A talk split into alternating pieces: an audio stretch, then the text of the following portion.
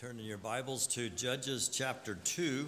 Judges chapter 2. I'd like to start a series on the book of Judges and like to look at the first one out of Judges chapter 2 this morning titled uh, Introduction to Judges. Judges comes right after Joshua. We know Joshua is the one that led the children into the, the into the promised land. Moses is the one that led them out of Egypt. But the uh, it says in, uh, in at the in opening a book of Joshua, it opens the book up with the death of Moses and it introduces Joshua. Well, when we get to the book of Judges, we see it opens up with the death of Joshua in chapter 1, verse 1, talks about Joshua being dead, but there's no leader to replace him, no leader there.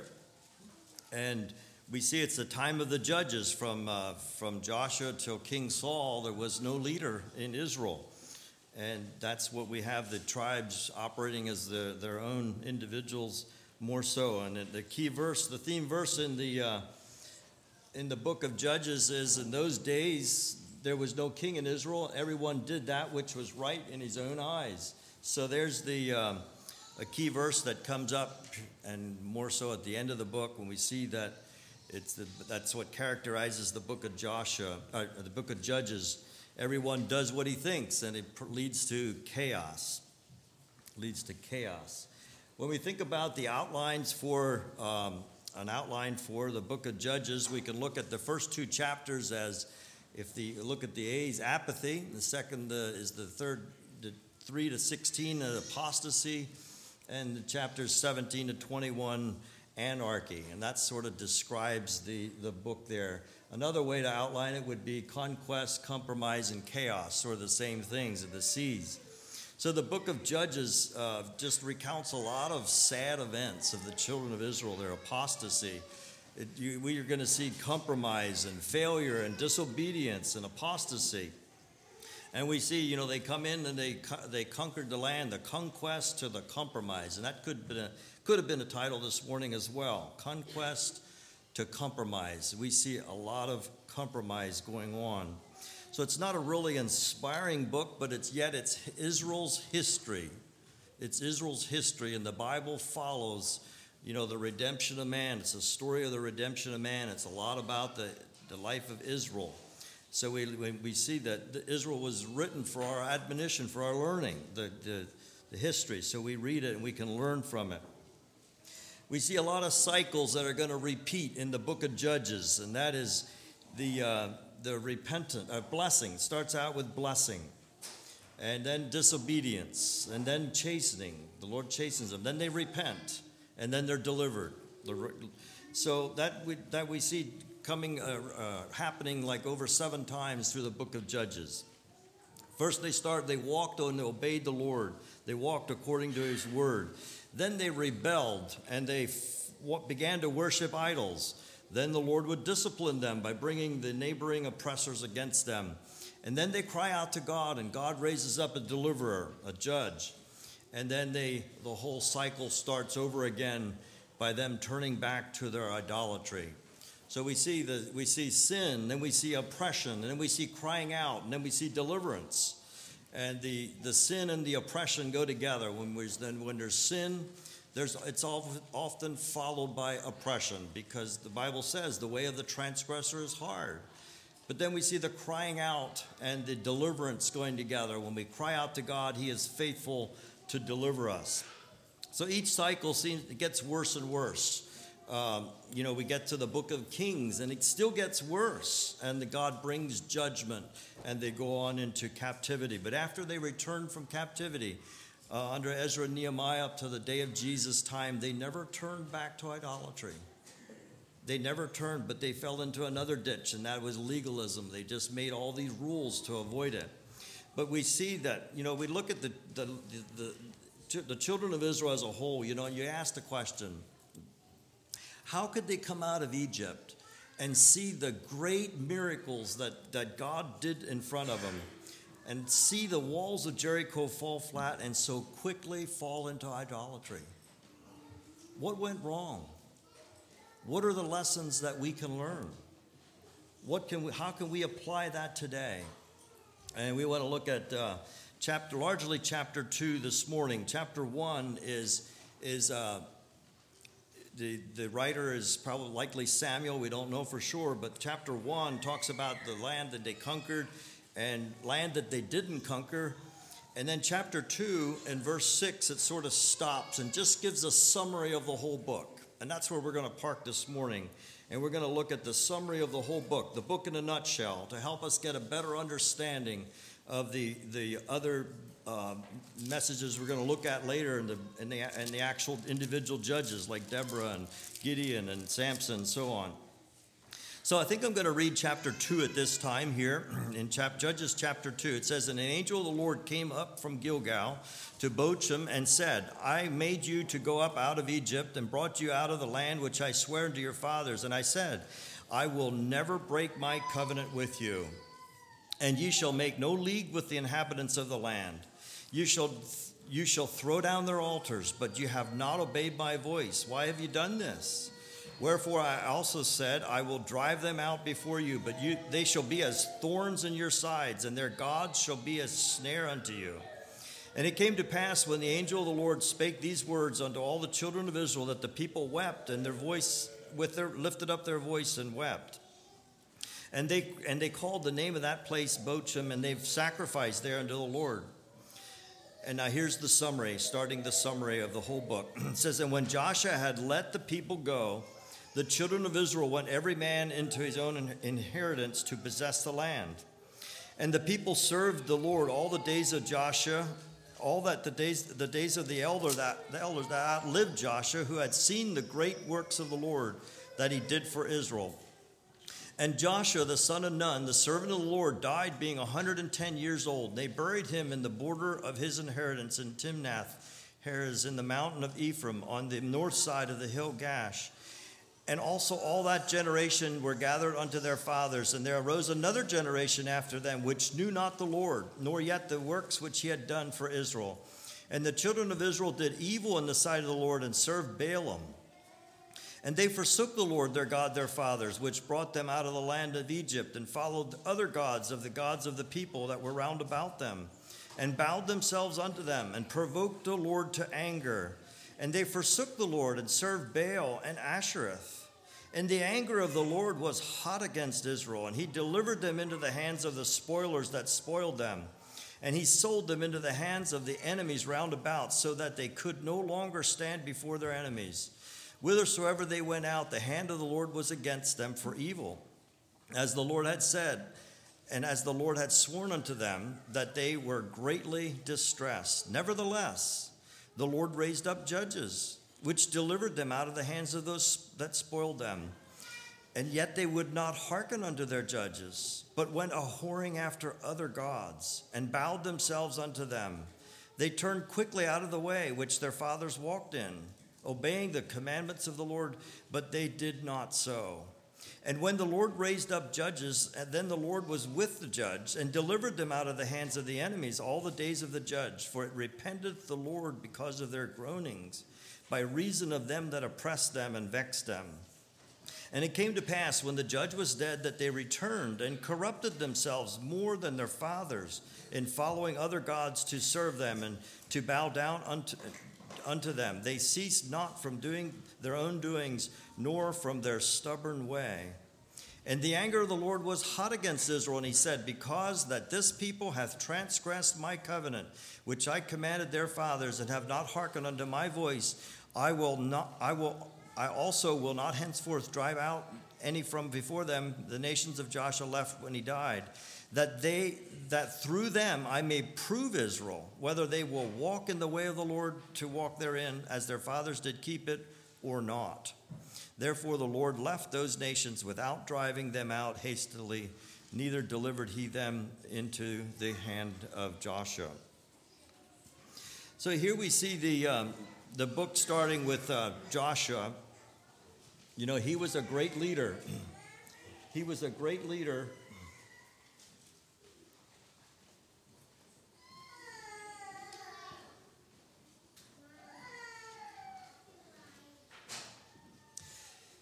Joshua's leadership was very, uh, he was known as a great leader when they con- conquered the land, when they when, went into the conquest. And here's a verse that says in Joshua, it says, Joshua took the whole land according to all the, the Lord had said unto Moses, and Joshua gave it for an inheritance unto Israel, according to their division by their tribes, and the land rested from war. So we think of Joshua as, a, as the one that helped them, the children of Israel, get established in the promised land. He led them in, and they helped each other, and they took the land that the Lord promised them.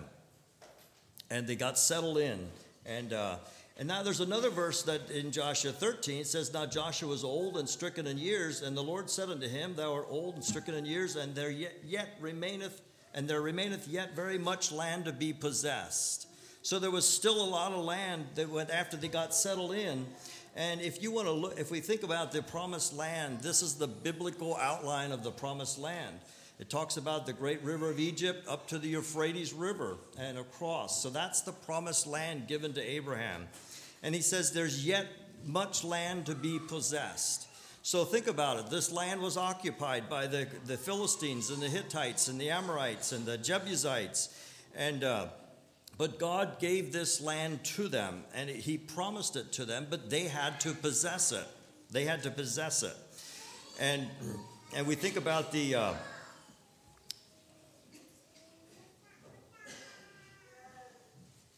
God could have drove them all out, but he, did, he didn't drive them all out. He was trying to prove Israel. He wanted to, you know, sometimes God drove all the people out. The Bible talks about him using the hornet.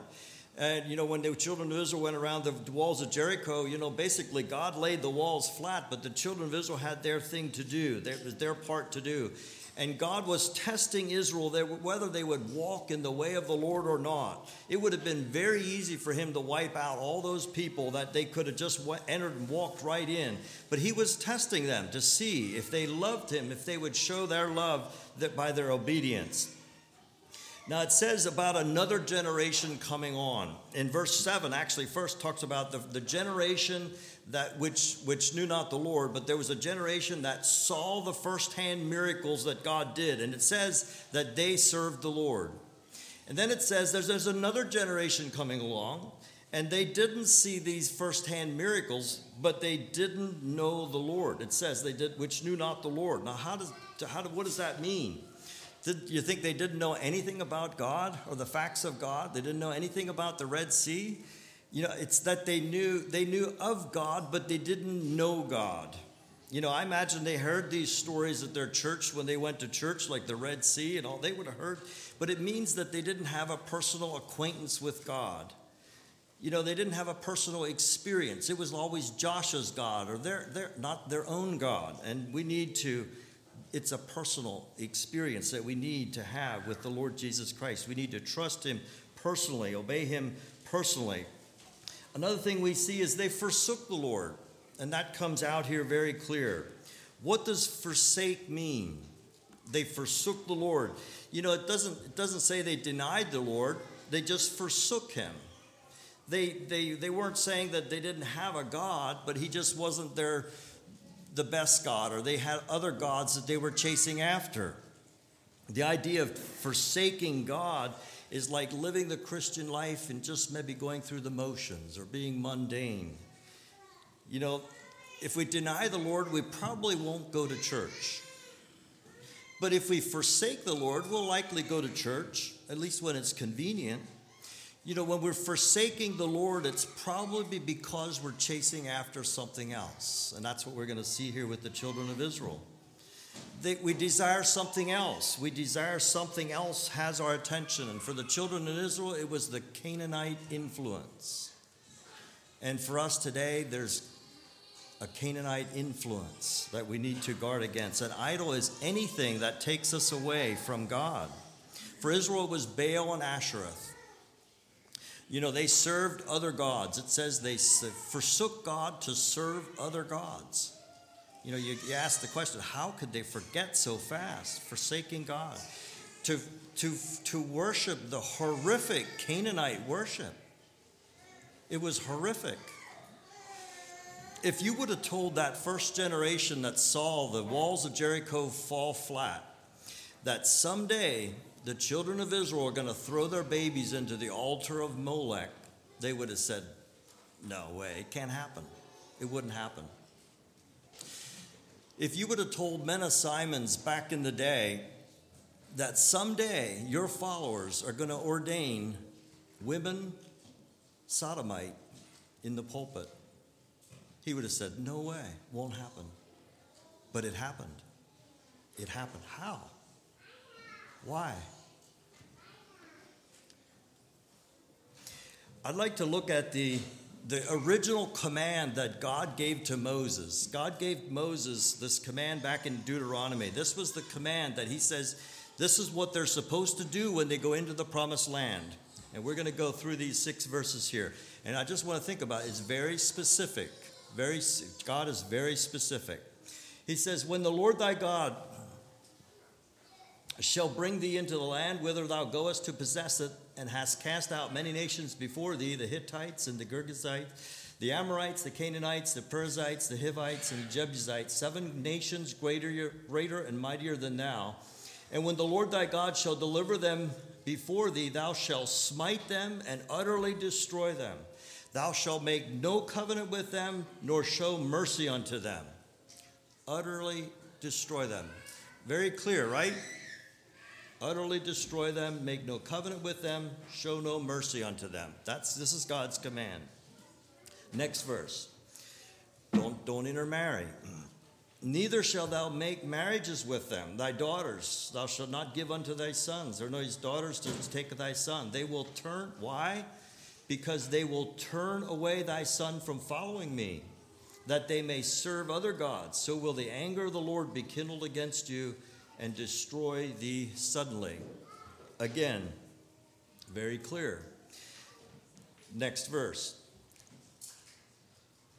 But, but thus, thus shall you deal with them. This is how you should deal with them. You shall destroy their altars, break down their images, cut down their groves, and burn their graven images with fire.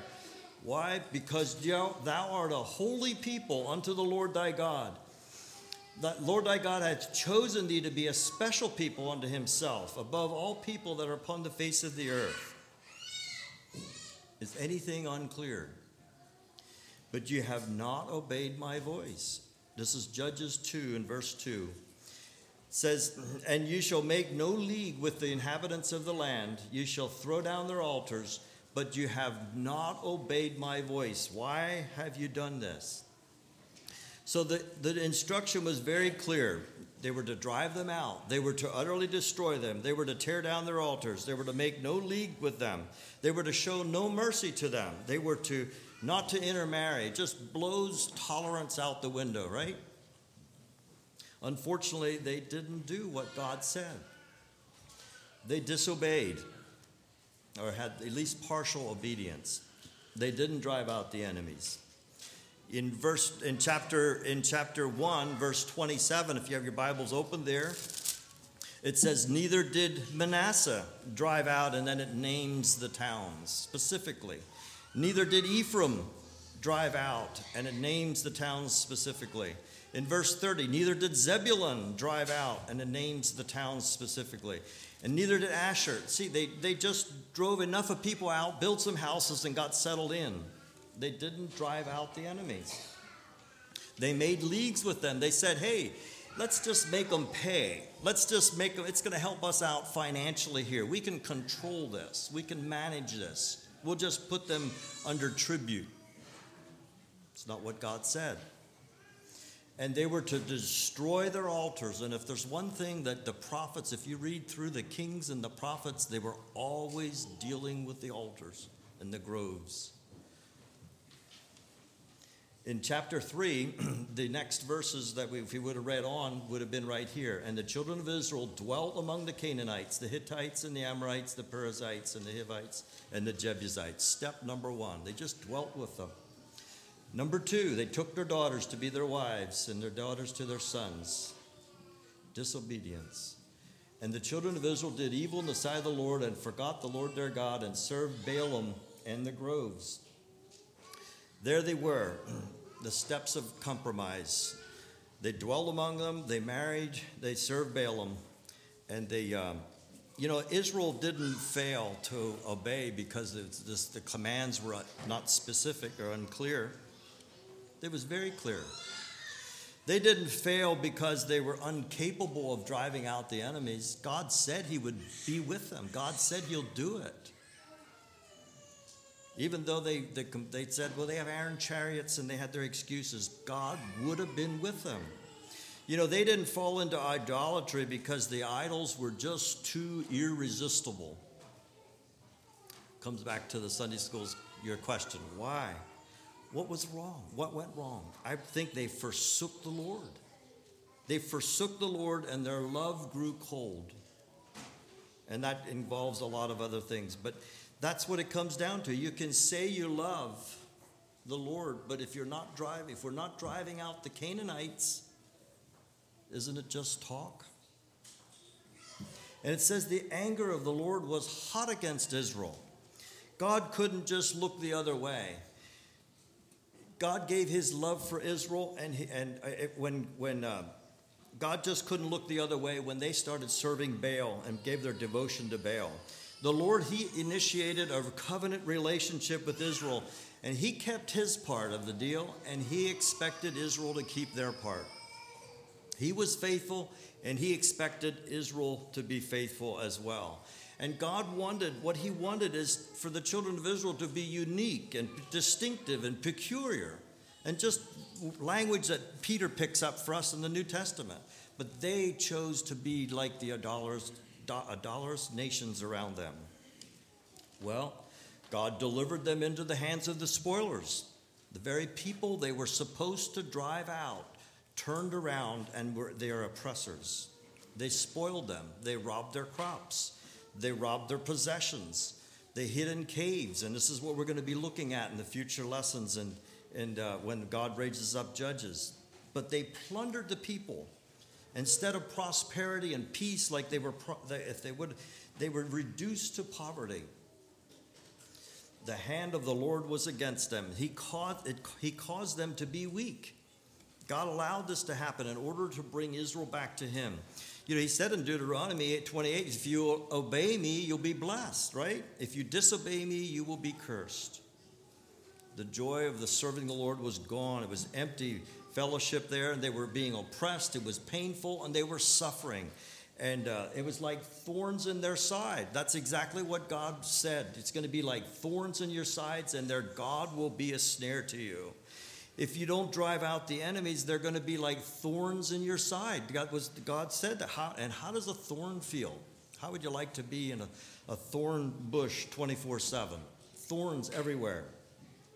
They were greatly distressed because of their disobedience.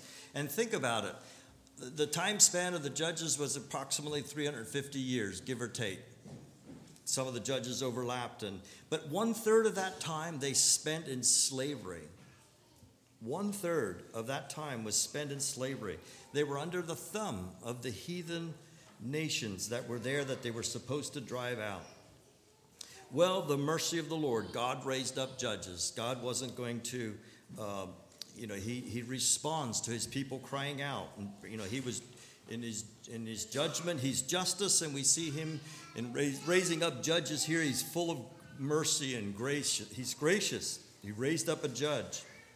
And that's where we're going to have, you know, Deborah and Gideon and Samson and all these judges come up at this time.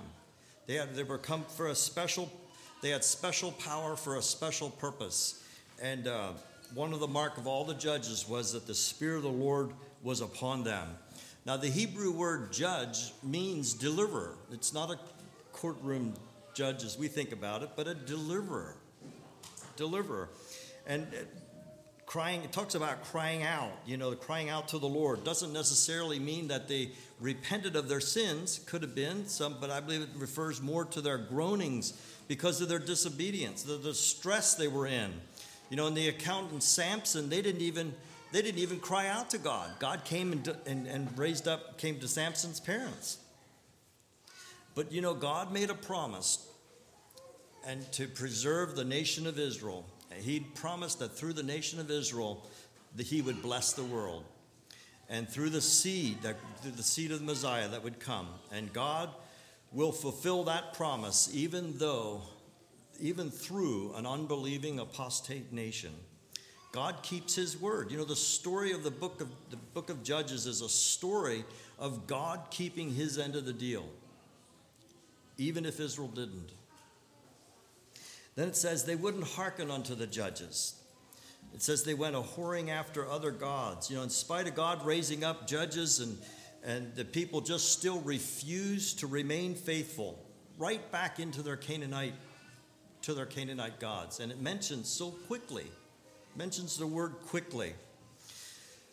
They were probably happy for the relief, you know, that came from the, um, the, from the oppressors, but they refused to submit to God and the judges that God sent. It says they went a whoring after other gods. Now you read this and you think, you know, wow, that isn't that crude language for the Bible? Language of prostitution in the Bible. It, it is crude, but it gets the point across.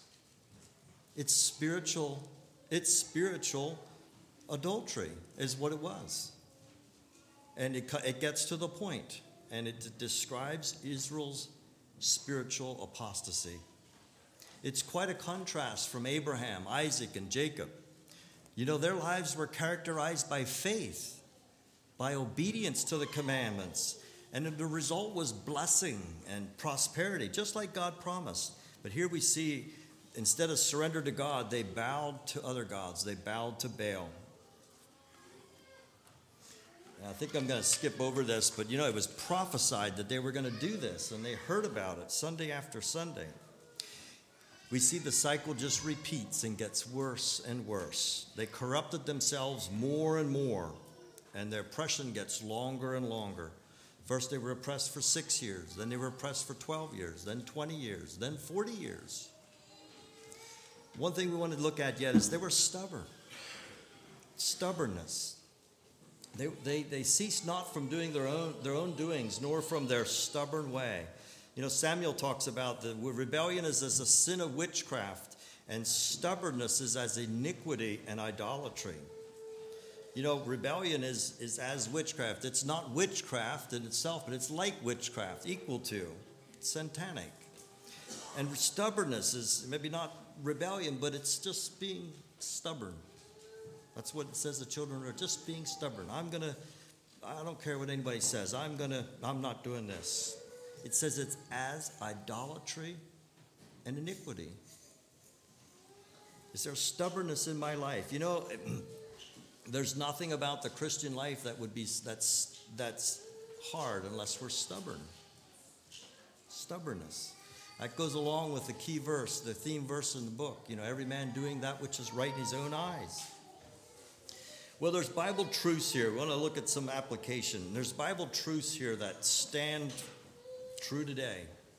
And number one is that God has a zero tolerance for idolatry.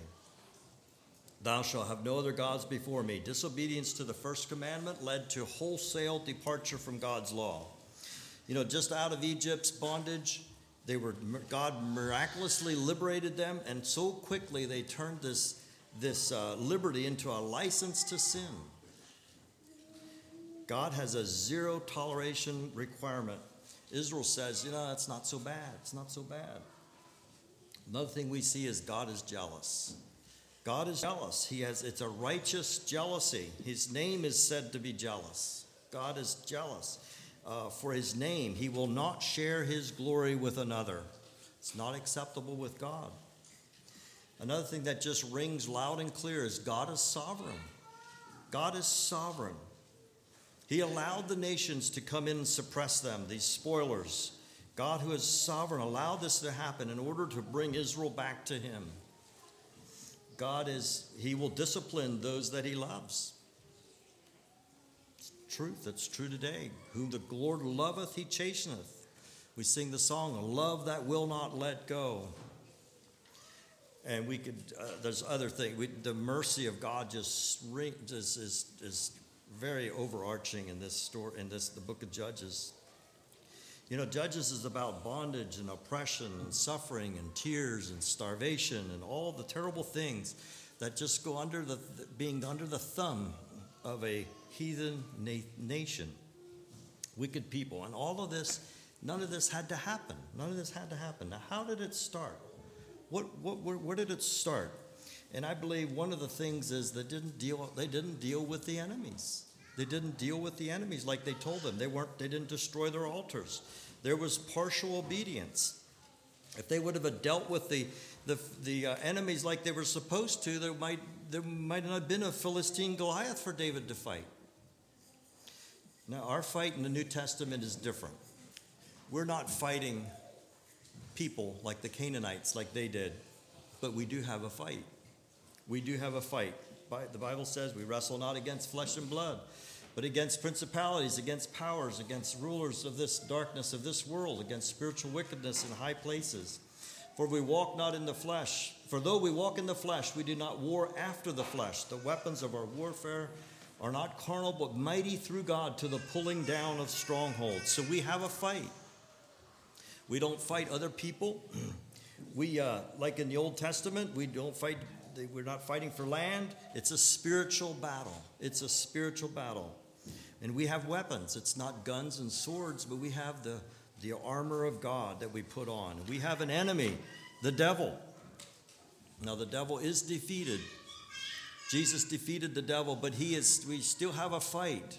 We are, we're fighting against the, the wiles of the devil, the work of the devil, the agents of the devil. The devil has this, the world, and he has the flesh, our human nature within. We have a foe.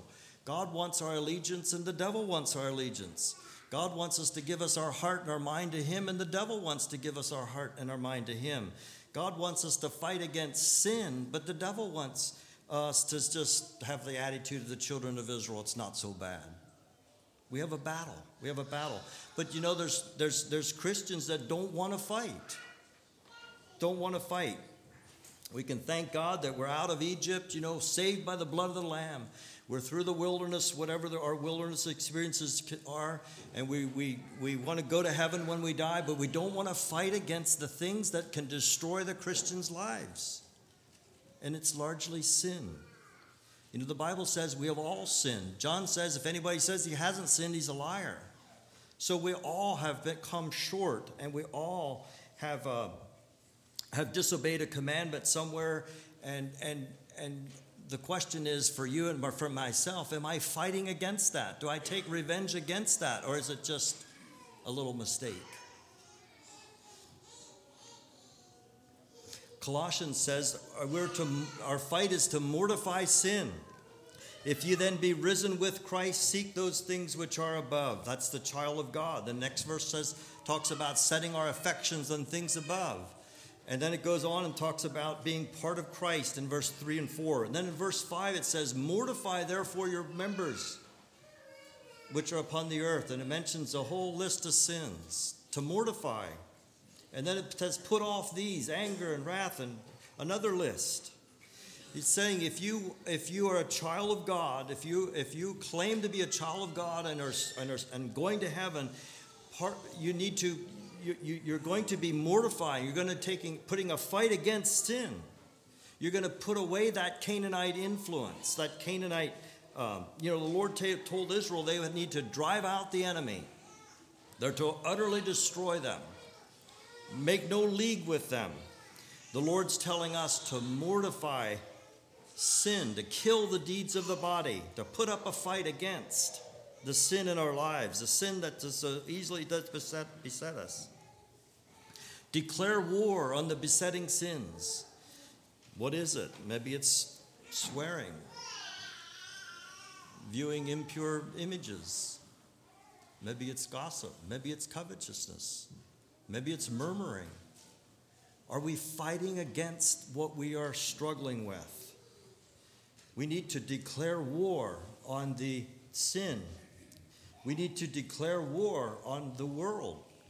Here's a verse in Galatians where it says, But God forbid that I should glory save in the cross of our Lord Jesus Christ, by whom the world is crucified unto me, and I unto the world. We need to crucify the world. The world is a subtle influence, it's a Canaanite influence that's creepy, has its fingers in everywhere. And we need to, as Paul says here, because he's, because of the cross of Christ, The world said goodbye to him, and he's saying goodbye to the world. He's crucifying the world.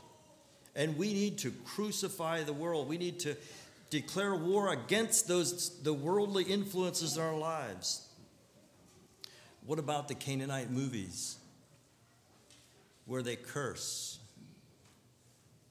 Where they take the name Lord's name in vain, where they kill one another, where they dress immodestly, where they talk filthy. How can we watch that and expect no in, in, negative influence? How can we do that? Is that wouldn't that be the same as the children of Israel just saying, "Well, I can control this. I'm going to manage. I'll put them. I'll put it under tribute. I'll, I'll control this. I can handle this." The Bible says no. Mortify, kill. That's our fight today. We're not fighting the flesh and blood. We're fighting against influences. We're fighting against the Canaanite influence. What about country music? Country music is something that is, is a Canaanite influence that defies a lot of God's commandments. They that are Christ have crucified the flesh, and with its lusts and affections. They that are Christ. If we are Christ, that's what we're going to be doing. That's what it says. We need to declare war on the flesh, and that's our lustful desires there's another verse. And they that are Christ have crucified the flesh with its affections and lusts. And we need to do this in order that we can have our hearts and our minds filled with more of Christ. We can grow in Him, become more like Him. It's interesting, I put this verse up first. This, the verse right ahead of it is the fruit of the Spirit. Very familiar verse, right? The fruit of the Spirit is love and joy and peace and long suffering, gentleness, goodness, faith, meekness, temperance. Against there is such there's no law. We, you know, this is the verse we quote. It's, it's what we want, right? The fruit of the Spirit. That's God's pr- proof that we're a Christian. How do we get it? The very next verse says, And they that are Christ have crucified the flesh with the affections and lusts.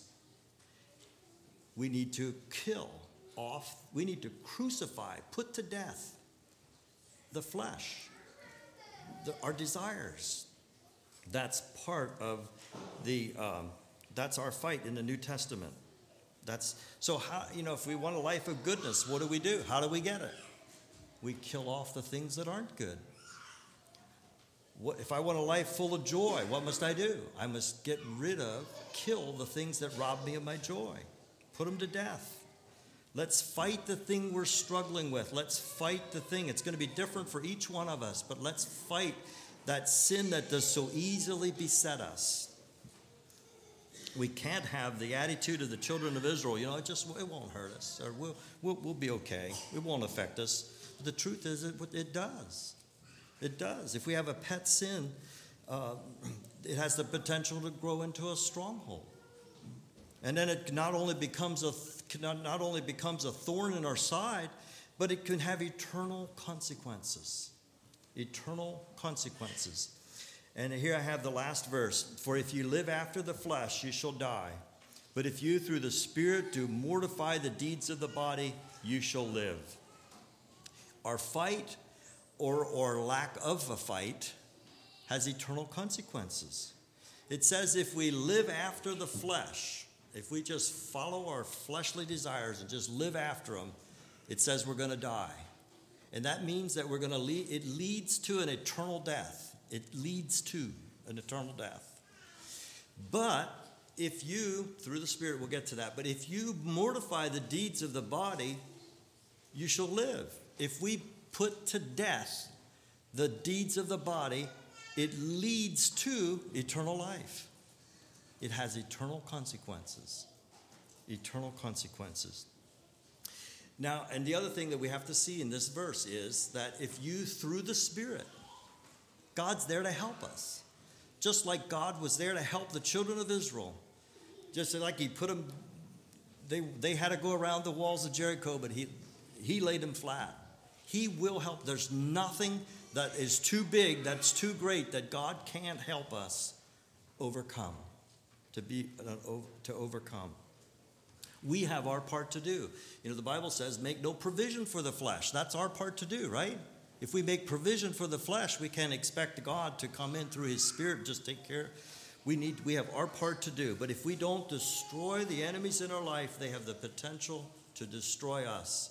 And this verse tells us there's eternal consequences at stake. So one thing the Christian will do is fight the enemies of his life. That's how we become overcomers, right? Now, it's not just about fighting off. You know, there's much more to the Christian life than just fighting off. This is one small part of it, but it is part of it. We are going to mortify the deeds of the body. We're going to mortify. We're going to wage war on sin. It's part of the Christian's life. So we, that, we, we look at the children of Israel as, the, as an example, the last verse there, Sunday school lesson. Now, all these things happen unto them for examples, and are written for us today.